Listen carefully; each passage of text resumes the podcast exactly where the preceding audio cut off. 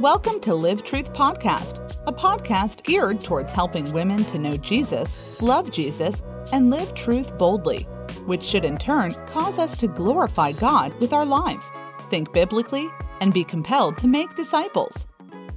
Hey, y'all, welcome to Live Truth Podcast. My name is Katrika. I'm your host. I hope you're having a wonderful day so far today or have had a wonderful day, depending upon what time you're listening. Today, I have on Haley Williams, who is the host of Kindle Podcast and a powerful voice the Lord is using in this hour for this generation, which is why I have her on to discuss a topic that not many of us like to discuss politics. So, besides her podcast, Haley is a great encouragement and one who speaks boldly on Instagram to the lies of our culture and points us to Christ. If you are not following her on Instagram, I highly recommend it. She did leave um, information on how to connect with her within the episode. And if you would like to, please share your heart with me after you have listened. I would love to hear your thoughts. Here is the conversation between Haley and I. All right. Thank you so much for joining me, Haley. Sorry. Hi. Thank you for having me. Um, if you will, for us, tell us a little bit about yourself and your journey to faith in Christ. Yeah, absolutely. Um, so yeah, my name's Haley Williams. I am a wife, uh, mom of three. I have three girls who are seven, five, and two.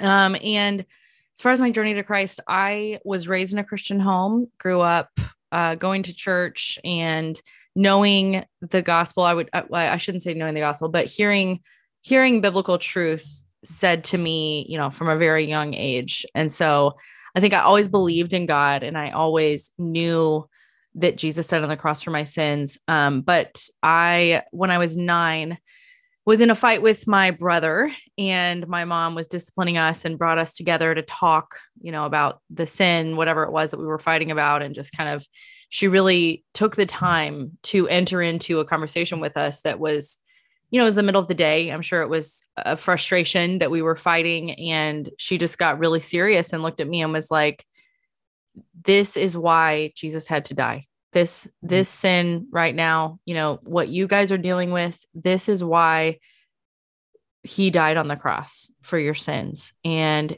he loves you and he offers you, you know, salvation and just really explain the gospel to me in such a clear way and at such a moment where I was able to hear it for the first true time it really sunk in. It really like it really cut me to the core and i just started weeping and saying he didn't have to do it for me. He didn't have to do it for me over and over again. And i was just undone. I mean that that is the moment that i really believe i truly understood what you know what all those sunday school stories were about and why i should care. It wasn't just uh you know a hobby something to do on sunday but it was true and it impacted my life. So so that was, you know, that was my moment, I guess, of salvation. But, um, you know, it's been a, a lifetime of, I'm 34 years old, of um, God pursuing me and deepening my faith. And, you know, for, I, I would say for about um,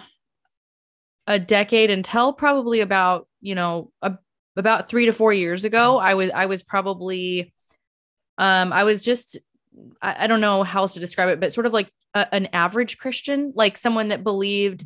Certainly, I know I was saved, but didn't have a lot of discernment, didn't really study the Bible. I mean, I knew enough to know like what what the Bible said, but I just didn't have a, a strong passion or desire myself right. um, to have a close relationship with God. And through um, my husband and I, actually, we were in a church that became really uh, an apostate church that was teaching unbiblical things and and really just all kinds of doctrines that we needed we realized thankfully the holy spirit really revealed to us that we need to get out of that church through leaving that and that whole process getting into a biblical church um, my faith has just deepened exponentially. You know, a church that preaches the gospel or pre- preaches scripture expositionally and shares the gospel every week and um, is not, you know, uh, just kind of adopting cultural cultural messages or you know using scripture as a springboard to share their own agenda um it's my faith has deepened and my relationship with God and my my discernment and all of those things have just um you know skyrocketed I would say in in to a degree that I I certainly didn't even know I had that far to go. Do you know what I mean? Like it's like when I look back I'm like wow like where was I? I don't know. I, I feel like I had just been lulled to sleep though in this church and so um yeah I'm just so thankful that he did not give up on me you know that he has so much grace and um but that his truth like uh doesn't leave us where we are you know it doesn't say oh it's okay like you, you're good it's like no like come and learn and grow and desire truth and be fed and like there's this feast available to us and so many so many christians are just kind of floating along along on crumbs you know mm-hmm, mm-hmm. That's true. Well, thank you for sharing your beautiful testimony yeah. with us. And you pointed out some great points, you know, that you're in a, ch- a church now that does it, your pastor does expository preaching, you know, and I think mm-hmm. that's just beautiful because it's kind of rare, um, but it's much needed. We do need to go line by line, verse by verse. And your mom, you know, as parents, we do need to take everyday moments or everyday um, situations, you know, that go to, that take place in our household to point our children to Christ, you know, um, yeah. especially when we're having to parent them. So I appreciate your mom doing that as well, and you incorporating that in your testimony because it's beautiful. Yeah. So, um, as far as uh, our episode today goes, we're discussing politics and believers um, or should they be involved in politics? And I guess mm-hmm. what we mm-hmm. should start out at is defining what are politics. Yeah. So, I mean, if you if you google it the the actual definition is activities associated with the governance of a country or other area um, especially the debate or conflict among individuals or parties having or hoping to achieve power um, but when i think about politics i don't think of that definition. I just think of because um, practically when it comes down to my individual involvement um, what it means to me which you know I, I, usually avoid that that statement what it means to me but but what we should think about when we are talking about p- engaging in politics is how do i relate to those people around me to my neighbors to my actual neighbors the people in my city my state my country and then ultimately the world mm-hmm. um, it's really just relationships between both people and individuals and then um, obviously larger groups such as entire countries so um so yeah that's what politics is the interplay you know um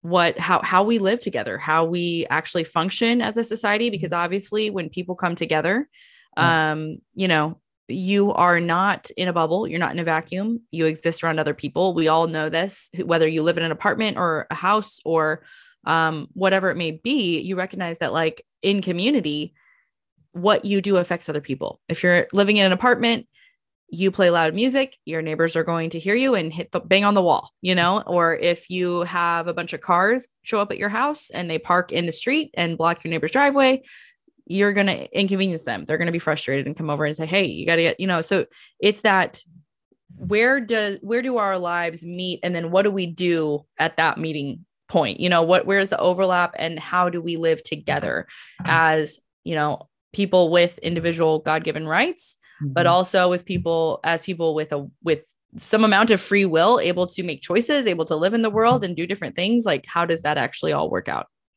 Amen. Oh, thank you for that. Now, when in terms of God's word, you know, could you give us some examples of individuals um, involved in politics in God's word? Okay.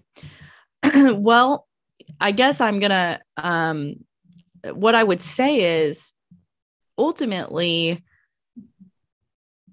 I don't think that we can find someone in in scripture who who wasn't involved in politics. If mm-hmm. you really um if you look at it the way I just described, mm-hmm. right? Everybody in in some way shape or form interacted with other human beings mm-hmm. and did things that either either infringed on that person's rights or did not or upheld them or uh defended them. Now, obviously there are some really specific and and notable examples where we see people resisting authorities. Um, we see people engaging, you know, resisting the rule of law that the government at the time had said this is what is legal. Like we see the um, Jewish midwives who, you know, did not obey uh, the directive, the mandate to kill the firstborns of um, in order, you know, for Jesus to um, Yeah, no. So the Jewish midwives in Egypt that um, you know, said no to Pharaoh that they were not going to kill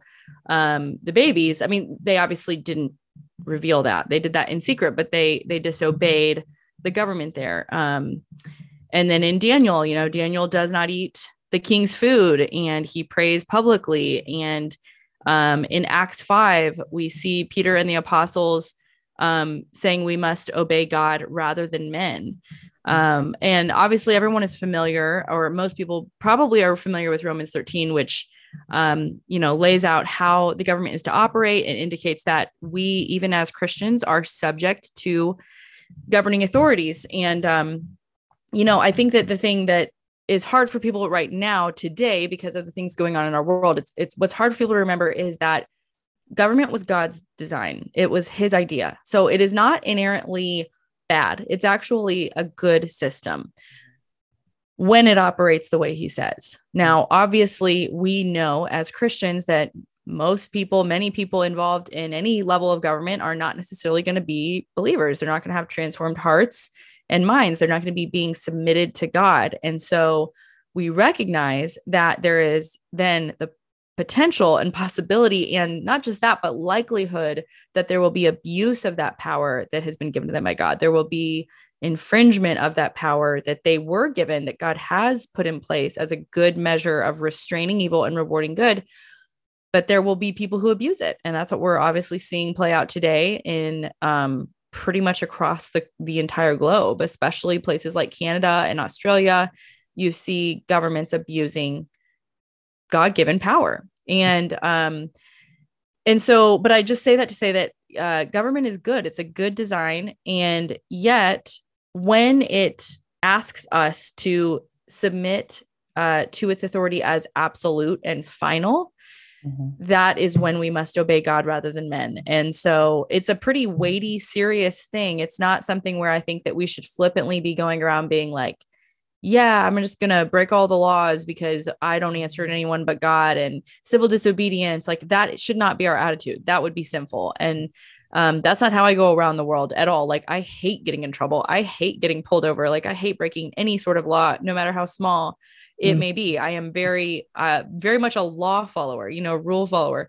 Mm-hmm. Um, but if someone or something, some governing body wants to assert itself over God or take the lane that God has of authority over his church, well, now we have a problem. Now I have to decide am I going to obey God who says, go to church, gather with the saints, meet this Sunday, or the government who says, keep your church closed. It's not safe. Mm-hmm. Well, what, you know, who am I going to obey? I can't, I can't obey both at the same time. I'm going to have to disobey someone.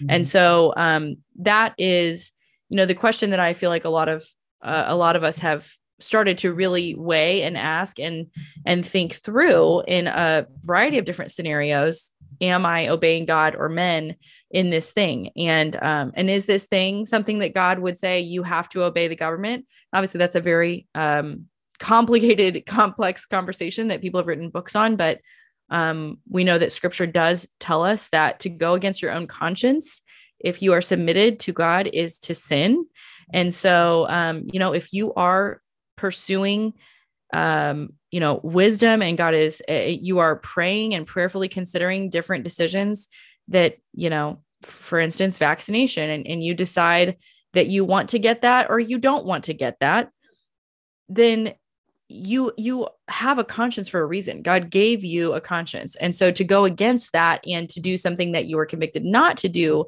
would then make that simple for you. Or, you know, for instance, to wear a mask. Um, you know, this was an argument that I made to my daughter's school. Uh, the last last year they had a mask mandate, and I was like, you know, you're you're basically making it so that I have to sin. I have to sin because I'm going against what I believe is actually right. I don't I don't believe this is good for my daughter. I don't believe this is necessary. I think it's actually harming her. And so when by you telling me to do this and giving me no other option, you are asking me to sin. Um, and they've since changed that policy, which I'm grateful for. But you know, that was that was certainly something that I had to really deal with. Of, um, you know, what do I do here? Because I've got one one authority telling me to do this, and then I've got another mm-hmm. that being, you know, conviction of the Holy Spirit telling me something else. Amen. Thank you for that thorough explanation. and um, speaking of all of that, then um, how do we, um, what should I say? Um, how should I phrase this? In terms of voting, um, should should believers vote? Yes. yes, they should. um, why? I be, I mean, just basically, it's a it's a practical way to love your neighbor, to um, actually be engaged in what's going on around you. Those relationships that I described that are naturally taking place because you are in proximity to another human being.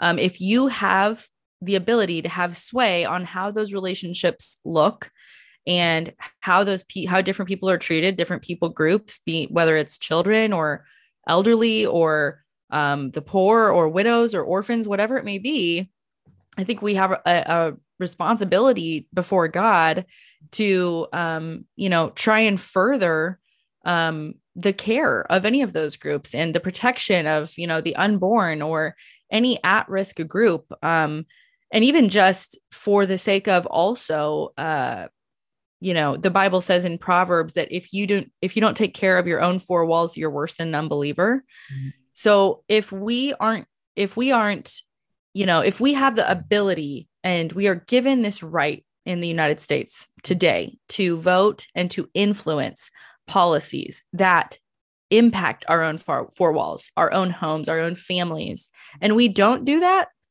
what does that say about our conviction? Does that say that we really believe that there is an absolute truth, that we really believe that God's word is true, that it really matters for us to follow? I mean, I to me that shows um, a severe lack of conviction and lack of um, you know gratitude even to just have been born into such a fortunate time and place um, as to have a right to vote. I mean, it's just it's not something that most people have had over uh, the history of the world. So, so yes, I think a Christian should absolutely vote, um, and as far as they are able to. And um, yeah, I think that uh, I mean, obviously, as an American, I'm grateful that we have that right, and that you know, forefathers have gone before and died for our right, and people have fought for our right to be able to do so. And and I just view it as a huge um, loss of uh, you know exercising that privilege uh, if people don't. Right. Amen. What what about when it's time to vote and there's you have two candidates and on both sides they're they both don't have any integrity, you know. Um mm-hmm. they're both shown shown lack of integrity, you know, there's a lot of distrust. Um, how do we make a decision then?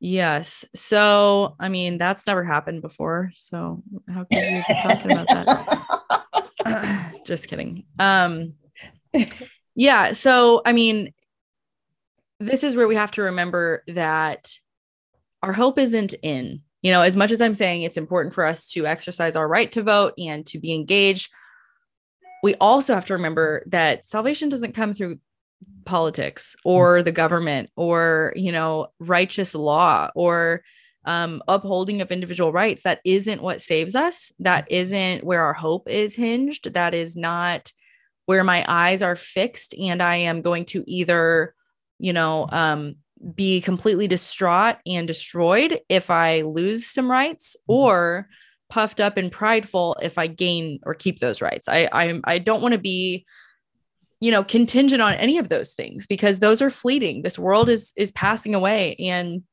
we know that we are citizens of another kingdom mm-hmm. um, and that Christ has secured ultimate freedom for us from sin, which is our greatest enemy.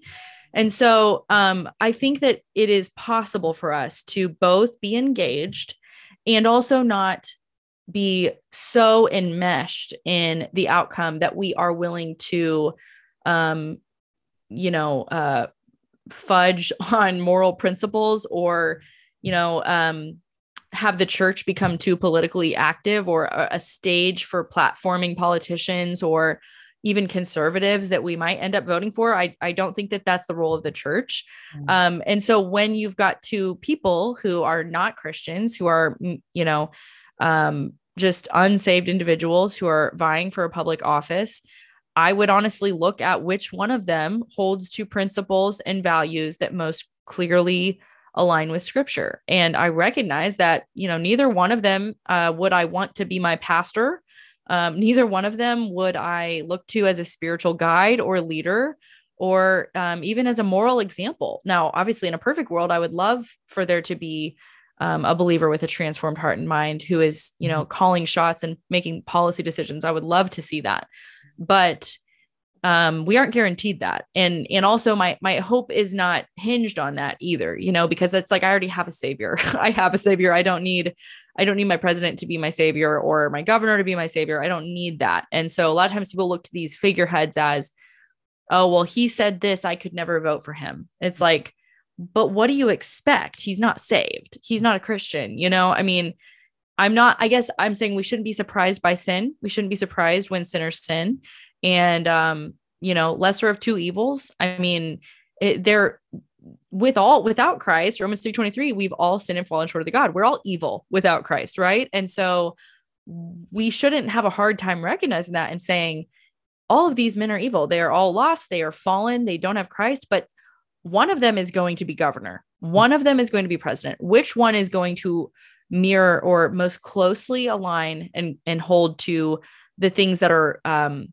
you know non-negotiables in scripture mm-hmm. whether it be you know uh, gender gender identity policies or L- the lgbtq agenda or um, the abortion debate or border policies you know all of these different issues that we we know that people have platforms and stances on i mean there's going to be one that is more extreme and more radical than the other and there's going to be one that is a little closer and more conservative or traditional and um, you know, it, it's certainly not to say that I think that every Republican and every conservative is is necessarily always a, like a totally different um or better option than the Democrats. Sometimes they're both liars. Sometimes they both say one thing and do another. I I totally recognize that, but you know, we can't know the future. All we can do is is the best we have with what we know today.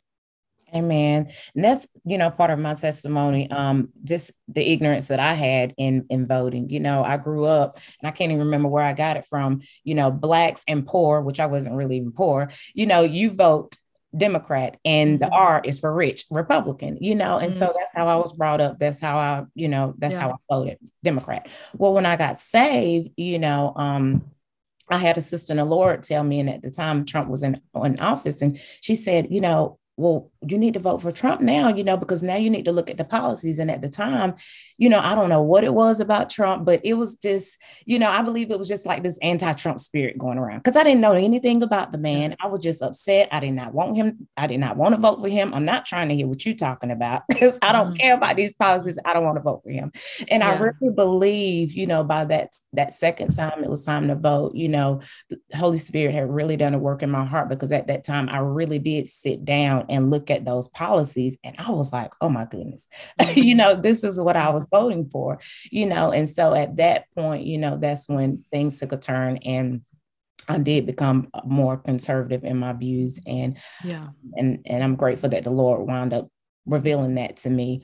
Um, right. Um, that yeah, because it was I was like at first just it didn't matter, you know. Yeah. Um, and, and, it was more about the person than the policies. Right, right. Yeah. yeah. And yeah. even later I was was seeing not to try to get off topic, you know, but um, even seeing how, you know, Trump was saying some things, you know, and that he shouldn't have been saying, but it was mm-hmm. like the mm-hmm. media was painting a, a, totally different person than what he truly mm-hmm. was, you know, or worse mm-hmm. than what he was. Right. Um, and yeah, so- and it's it's not that the person doesn't matter when we say policies over people. It doesn't it doesn't mean we don't care who the person is, right? I mean, it it, it does matter, but when you're looking at yeah, I mean, like you said, the media. I mean, obviously that is a a third a third party here. That's a whole nother that's that's basically the campaigning arm for the De- Democratic Party. So mm-hmm. when you realize that, it's like, oh, okay, yeah, I'm going to get a really negative view of one candidate here, and the other one is going to be painted as a knight in shining armor.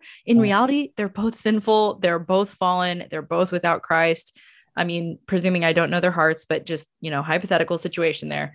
Mm-hmm. Um, and and therefore i can't i i shouldn't have um i shouldn't allow those things to sway my perception and, and make me believe that really one guy is this you know, um, moral, uh, you know, trash can, and the other one is like a, a sparkling crystal glass with just no impurities no imperfections. I mean, that's just not true either. And so, but again, we know that the media and uh, secular media is is not coming from a place of, hey, their hope is in Christ. That it's not where their hope is in the outcome of that election. And so it is everything to them that their candidate looks like the only viable option, the only acceptable moral choice, right? Mm-hmm. So once we see that, it's like, okay, it's a lot easier to go, look, personalities aside, um, what are you going to do? You know, I mean, it, it really just comes down to that for me. And and speaking of that, you know, something you said regarding um regarding us voting, you know, in terms of when someone says, well, God is sovereign, you know, so I don't need to vote. It's not going to change the outcome because God is sovereign. Oh, okay. Yeah. So, I mean, this is where I think we confuse whose job the outcome is mm-hmm. with whose job obedience is. Amen. Are we are we supposed to be the ones who determine the outcomes are we the ones who determine the outcome or is it for us to obey mm-hmm. um and i mean a, a quick glance at scripture is going to show us that yeah god is in control and what's going to happen is ultimately up to him but we are not given an out from obedience because that's true um, Proverbs 21, 1 through 3 says, The king's heart is a stream of water in the hand of the Lord. He turns it wherever he will. Every way of a man is right in his own own eyes, but the Lord weighs the heart. Um, uh, and then verse verse three says, "To do righteousness and justice is more acceptable to the Lord than sacrifice." So this is talking about how the king is, you know, a, as much as we view a, a, king as someone with this autonomous authority to do whatever he wants, mm-hmm. it describes his heart as a stream of water in the hand of the Lord. So ultimately, God is sovereign over outcomes. He is the one who hardens and softens hearts. We see, saw that with Pharaoh and um, the plagues. You know, he hardened Pharaoh's heart so that he would not let the people go. Why does he do things like that? Always for his glory and our good. I mean, that's an easy, you know, pat answer that that I'm sure people um, feel like is just glossing over it, but there he cannot lie. So if God has said that everything is working together for good for those who love him and are called according to his purpose, then even wicked rulers, even tyrant kings and petty tyrants can be used for good in the life of those who love God um, and to bring him glory ultimately. And I think we so see that right now, don't we? I mean, even in the midst of um, mm-hmm. political upheaval and tyrants and all of this government authoritarianism that so many people are having their eyes opened to corruption and they are then going oh my goodness like i i am not safe in these i can't trust these people. This is not a way to live to you know um every 4 years or ever however your government functions to you know think that i'm either going to be saved or um or to despair based on who gets elected. That's just not a way to live. And that's a perfect opportunity for us to then enter with the gospel um and to share the truth with them and share hope with them. So so i think um yeah outcomes are not on us. We we don't produce the fruit. We don't open spiritual eyes. We don't transform hearts. God does that. But we are called to be faithful and obedient. And um you know and that childlike faith means that we trust our father. We trust that he is is working everything for for good. Amen. Thank you. What about um when you know you hear the time or hear others say um well people are going to do it anyway. You know people are going to still have back alley abortions. People are going to still be in same sex relationships. So my vote doesn't matter in that area Um, yeah, again, I think that comes down to the outcomes question and and if something's going to happen, does that mean that it ceases to become right or wrong? Mm-hmm, you mm-hmm. know, just because um someone is going to do something, does that mean we then legalize it? You know, does that mean we then stamp rubber stamp approve it and say, okay well if you're going to do it anyway then then i guess i'll just i'll just make that acceptable. I'll just change the rules you know knowing i mean as a parent think of your kids like you know they're going to disobey. You know they're they're going to sin because we know that they are sinful human beings. We we know that we should expect that. Um any mom with a child older than you know 18 one year or 18 months old is like yeah i i know that my kid is sinful and um i shouldn't say any mom any christian parent which i'm guessing is who who we're who we're talking to today but um you don't knowing that your kid is sinful or, or is going to take something from their brother, right?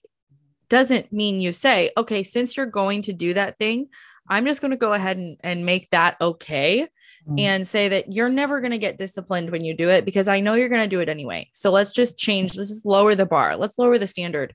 That's going to have a good impact on your morality. That's going to have a good impact on your ability to have relationships or friendships. Mm. Like, no, that would be destruction for that child. That kid is never going to get invited to anybody's birthday party or anyone's house because he's going to be a brat. He's going to be a punk. Nobody's going to like him, mm-hmm. you know? And so it's like, just because someone's going to do something doesn't mean we lower the bar and say, okay, let's just take that off the table. Um, we have nothing to say about the morality of that. Mm-hmm. Um, the Bible says that uh, God's law is written on the hearts of men. And um, I was sharing about this on Instagram today earlier that, you know, the heavens declare the, the glory of God and every man is without excuse. So, um, well, actually that the every, every man is without excuse is from, um, the verse, I didn't look this one up, but about, um, Romans one. Is that is that where it is? That yeah. sounds right.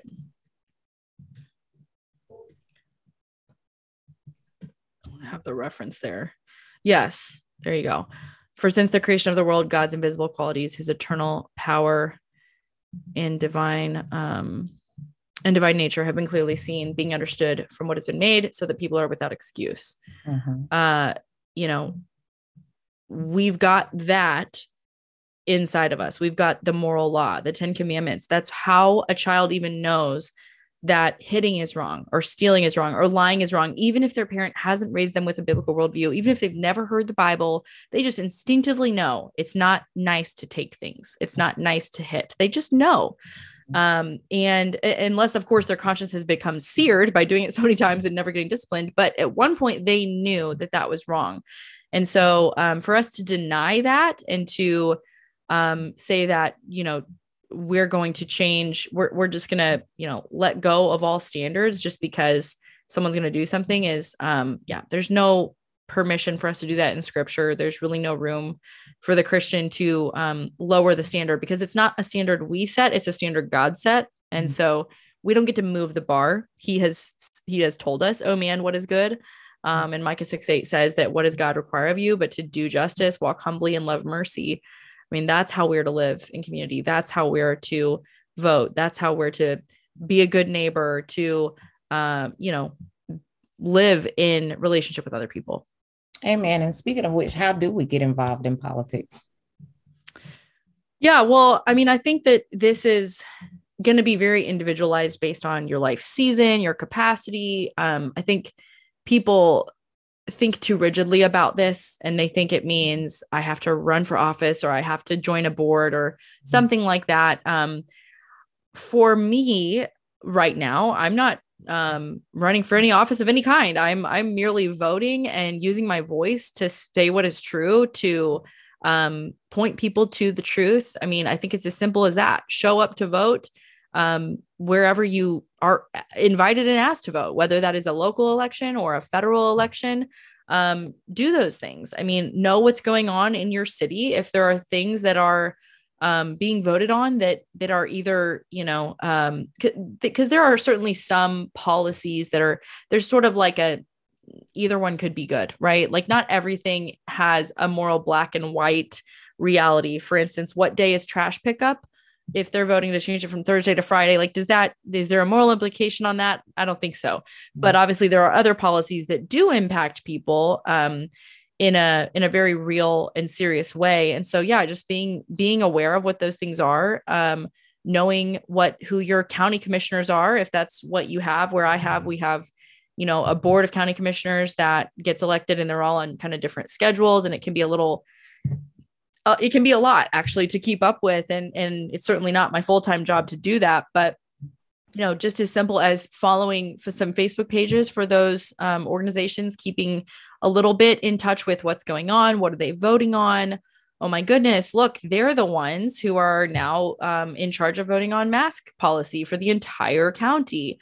And that impacts my kids. And even if it didn't impact my kid, it impacts my friends' kids. And so, you know, I want to show up to that. I want to, um, for me, I signed up to speak at one of those events. And, um, you know, that's another thing. Like some of these uh, meetings have open invitations for people to sign up to speak or to voice concerns. I mean, just being engaged, I think you'd be surprised is um, easier than you think if you just look for it. Uh, but you know, if you're a mom with little kids and you can't get out and have a babysitter and all those things, I think having conversations with people, being willing to say what is true with love and grace um, in conversations. I mean, that is being involved in politics. That is, uh, you know, engaging and and putting your neck out there to, you know, again, to stand for what is true, to point to the truth, to remind people where our hope is, but at the same time say that doesn't mean we have an out to not be engaged um, and to not love people practically in this way. Amen. Amen.